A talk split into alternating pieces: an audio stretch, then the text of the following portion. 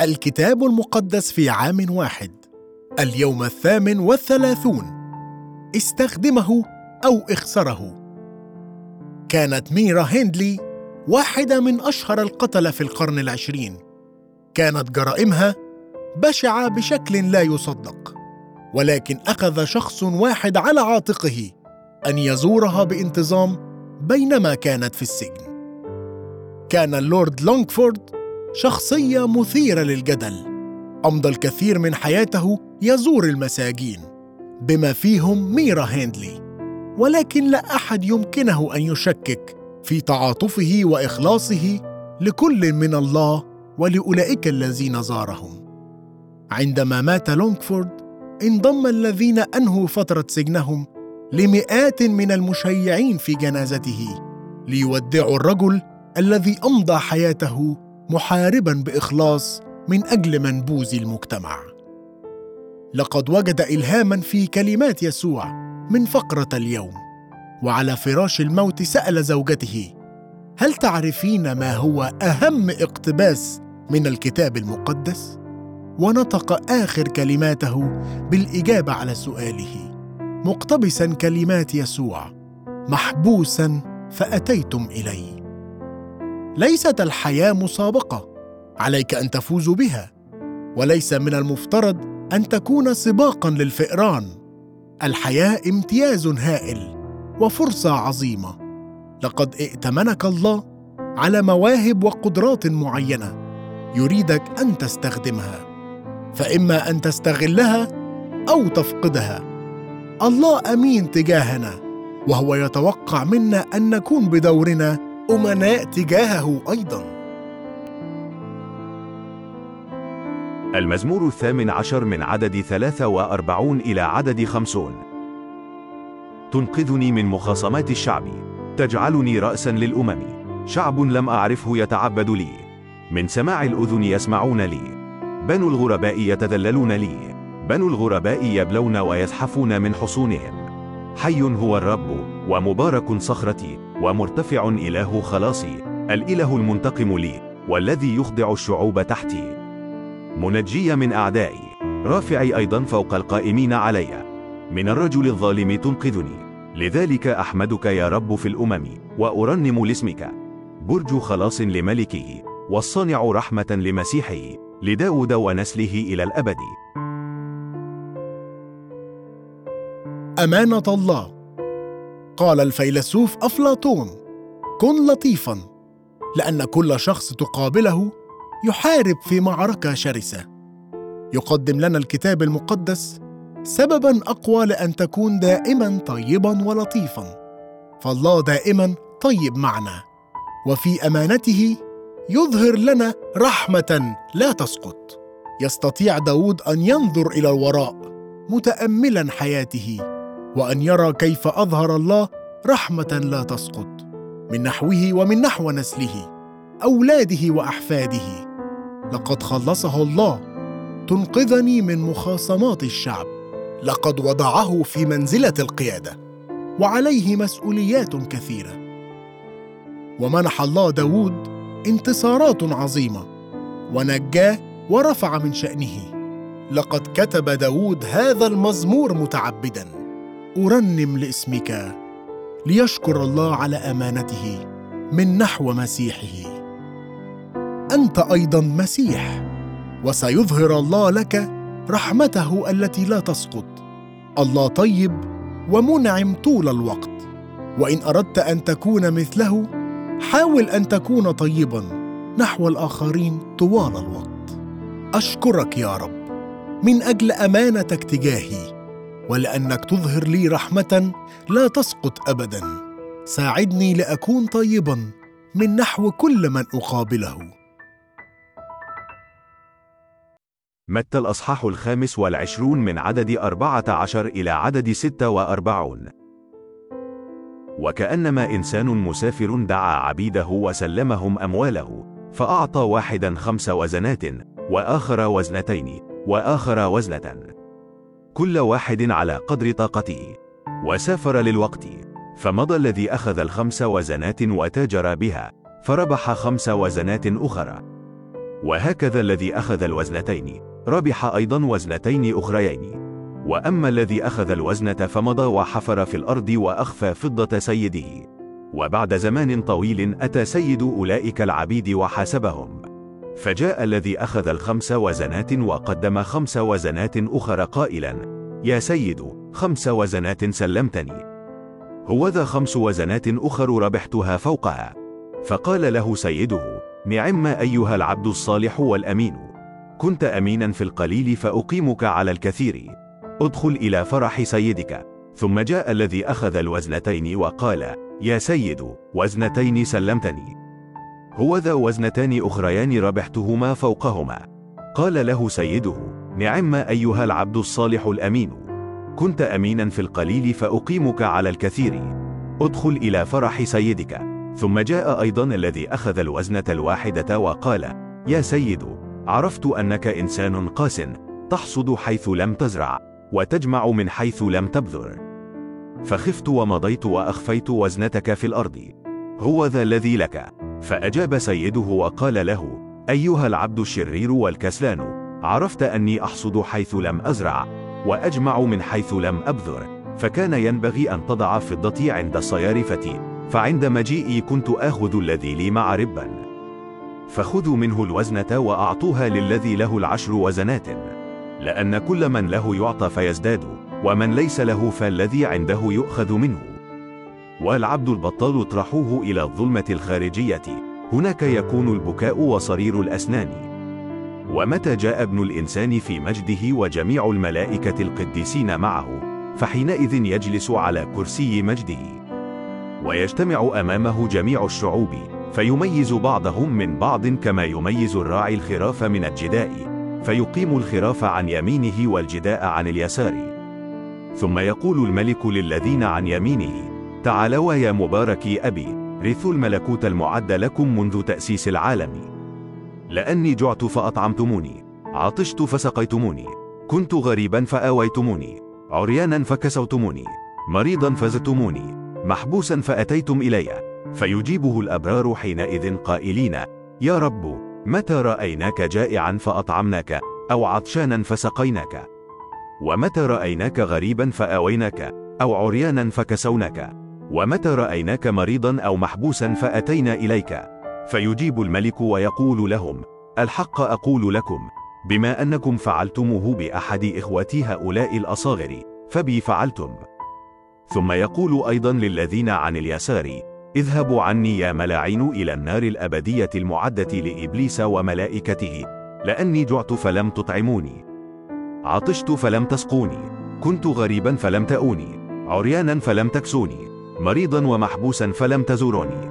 حينئذ يجيبونه هم أيضا قائلين يا رب متى رأيناك جائعا أو عطشانا أو غريبا أو عريانا أو مريضا أو محبوسا ولم نخدمك؟ فيجيبهم قائلا الحق أقول لكم بما أنكم لم تفعلوه بأحد هؤلاء الأصاغر فبي لم تفعلوا. فيمضي هؤلاء إلى عذاب أبدي والأبرار إلى حياة أبدية. حياة من الإخلاص والأمانة. كيف يمكنك أن تصبح أمينا؟ استخدمهم أو افقدهم. الله كريم وطيب جدا فهو يعطينا الكثير. كانت الوزنة مقدارا ضخما من المال. تعادل تقريبا أجر عشرين سنة. فحتى الشخص الذي أعطيت له وزنة واحدة قد أخذ الكثير جدا. في المثل لا تمثل الوزنة وهذا هو أصل الكلمة الإنجليزية التي تعني موهبة مالك فقط.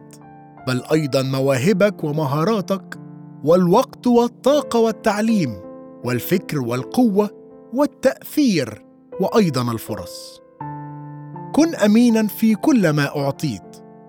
ليس من الجيد أن تتمنى لو كنت قد أعطيت المزيد. أنت مدعو ببساطة. لأن تقوم بأفضل ما يمكنك من خلال ما تملكه. أن تكون أمينا فهذا يعني أن تستخدم المواهب والقدرات التي أعطاك الله إياها. يجرب الكثيرون منا أن يكونوا مثل العبد الثالث الذي قال خفت إننا نخفي مواهبنا ووزناتنا لأننا نخاف من الفشل ومما سيفكر فيه الآخرون بشأننا. أو أن نخاف من العمل الشاق ومن المسؤولية التي قد يتضمنها هذا. قيل أن أعظم خطأ يمكنك الوقوع فيه في الحياة هو أن تكون خائفا دائما من أن تخطئ. لا بد وأن العبد الذي أخذ الخمس وزنات والعبد الذي أخذ الوزنتين قد واجها كلاهما خطورة خسارة وزنتيهما. قم باتخاذ خطواتك بكل إيمان. استخدم مواهبك وخاطر أن تفشل. يقول يسوع في الواقع استخدمهم أو اخسرهم. إذا قمت بأفضل ما يمكنك بما تملك سيعطيك الله المزيد ويقول نعما أيها العبد الصالح والأمين. كنت أمينا في القليل فأقيمك على الكثير. ادخل إلى فرح سيدك. انظر إلى الأقل والأخير كما لو كان هو يسوع متنكرا. قال يسوع بما أنكم فعلتموه بأحد إخوتي هؤلاء الأصاغر فبي فعلتم.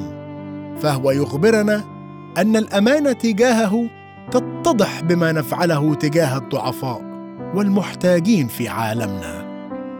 الجائعين يموت الملايين من الناس من الجوع.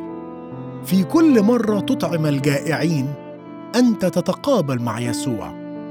قالت الأم تريزا المحتضرين غير المرغوب فيهم غير المحبوبين هم كلهم يسوع متنكرا. الغرباء حيثما يكون المرء مشردا لاجئا أو لاجئا سياسيا فهي أكثر الخبرات ايلاما في الحياة. عندما تتقابل مع أشخاص غرباء وعندما تعتني بالمشردين وتمدهم بالمأوى وتدعوهم إلى قلب مجتمعك فأنت تتقابل مع يسوع. المرضى. طريقة أخرى يمكنك بها أن تتقابل مع يسوع هي من خلال خدمة المرضى سواء كانوا في المستشفيات أو في المنازل أو في الكنيسة. ففي كل مرة تصلي فيها من أجل المرضى تكون لديك الفرصة لتتقابل مع يسوع.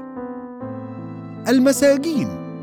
غالبا ما يأتي رواد السجون من فئة الأخيرين والأدنياء في مجتمعنا. يتحدانا يسوع لنحاكي نعمته وقبوله للخطاة. نحتاج أن نتذكر أننا نحن أيضا خطاة غفرت خطاياهم. اقترف الكثير من المساجين جرائم مروعة ومع هذا لا زال يسوع يحبهم ويدعونا لأن نحبهم أيضا. انه امتياز ضخم أن تذهب إلى السجن أو أن ترشد وتعتني بالمجرمين السابقين.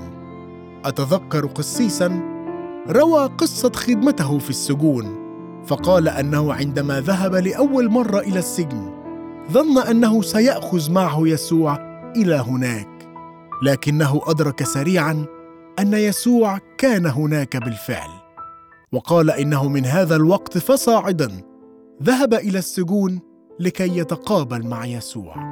يقول يسوع في كل هذه المجالات بما أنكم فعلتموه بأحد إخوتي هؤلاء الأصاغر فبي فعلتم.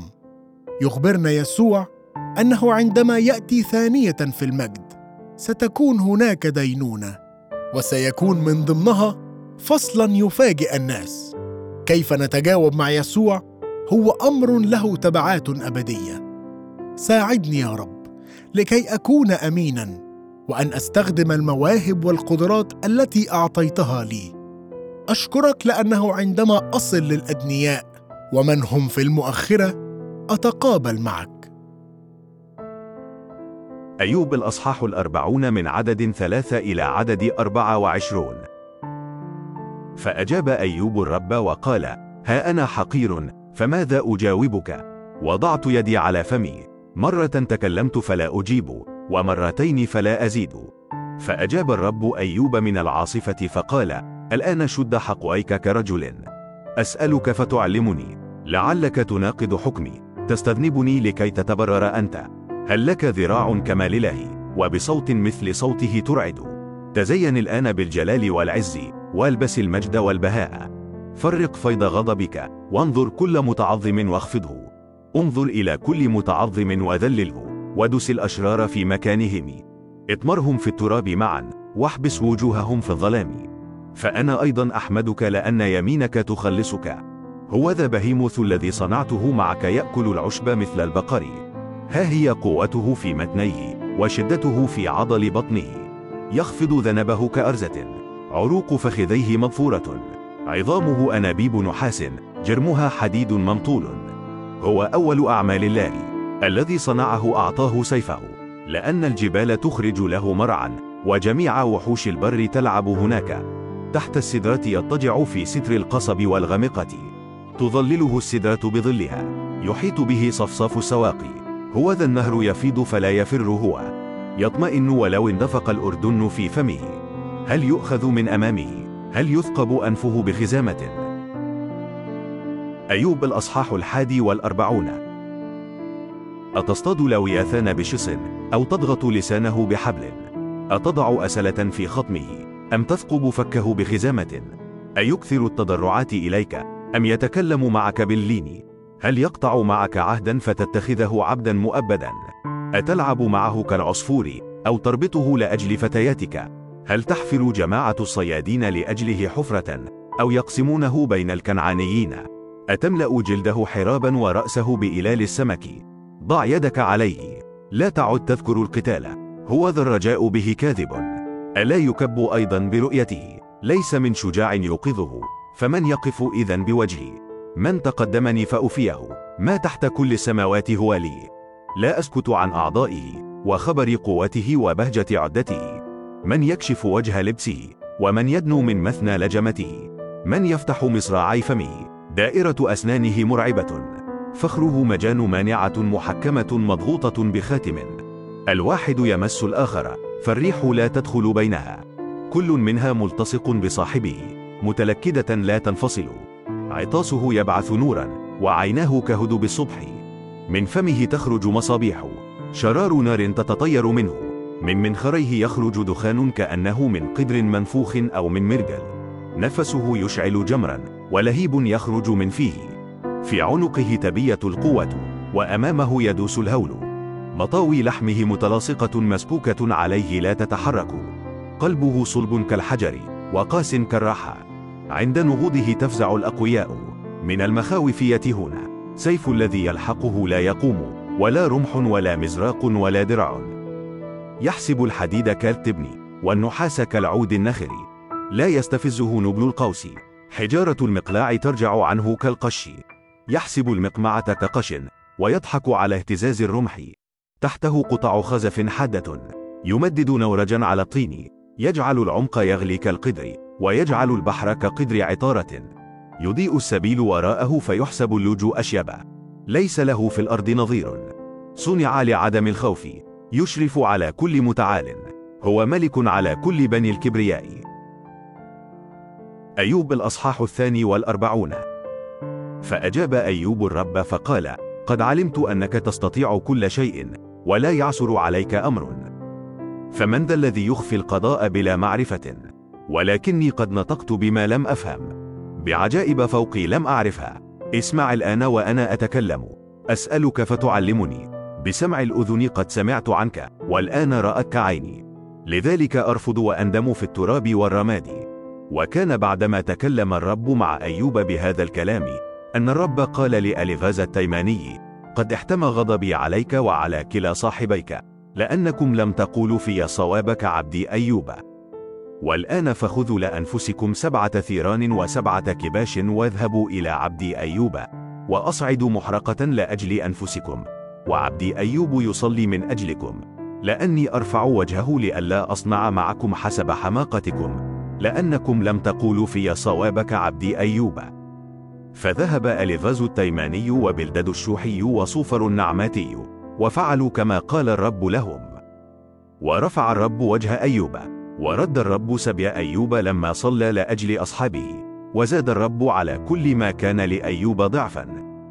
فجاء إليه كل إخوته وكل أخواته وكل معارفه من قبل وأكلوا معه خبزا في بيته ورثوا له وعزوه عن كل الشر الذي جلبه الرب عليه وأعطاه كل منهم قسيطة واحدة وكل واحد قرطا من ذهب. وبارك الرب آخرة أيوب أكثر من أولاه.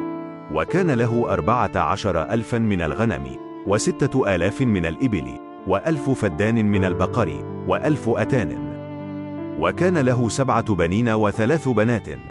وسمى اسم الأولى يميمة واسم الثانية قصيعة واسم الثالثة قرنهفك ولم توجد نساء جميلة كبنات أيوب في كل الأرض وأعطاهن أبوهن ميراثا بين إخوتهن وعاش أيوب بعد هذا مئة وأربعين سنة ورأى بنيه وبني بنيه إلى أربعة أجيال. ثم مات أيوب شيخا وشبعان الأيام. أمانة أيوب. لقد أعد الله خطة صالحة لأجلك منذ وجودك في الرحم وكانت لديه خطة صالحة لأجل أيوب أيضا. من البداية تماما كان قد خطط لرد سبي أيوب وبركته. يذكر أيوب في كل التاريخ بسبب أمانته. يقول الرسول يعقوب قد سمعتم بصبر أيوب ورأيتم عاقبة الرب. مرة أخرى يسأل الله أيوب جاعلا إياه يدرك أنه ببساطة توجد أمور عجائب فوقي لم أعرفها. يتمسك أيوب بأمانة الله قد علمت أنك تستطيع كل شيء ولا يعثر عليك أمر. هذا وعد رائع لنتمسك به عندما لا تسير الأمور في حياتك كما خططت لها. الله عنده خطة صالحة لأجلك ولن يعيقها شيء.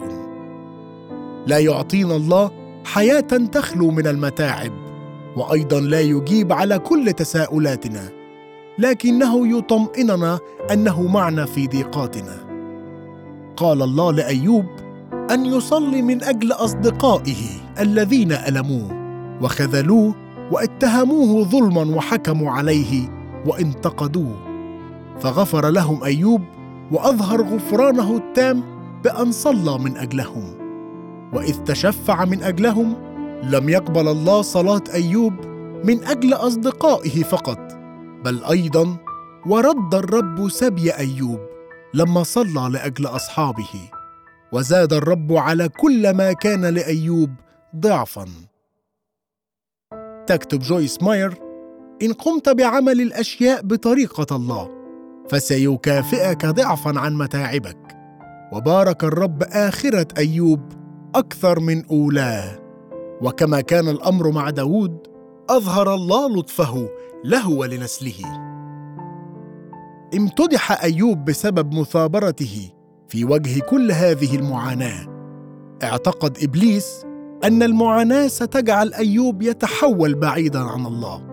لكن برهنت مثابرة أيوب أن الشيطان كان مخطئا. فقد كان أيوب قادرا مع التجربة أن يبقي على عبادته لله في الأوقات الجيدة وأيضا في الأوقات العصيبة. تعد مثابرته نموذجا لكيفية التجاوب مع الألم.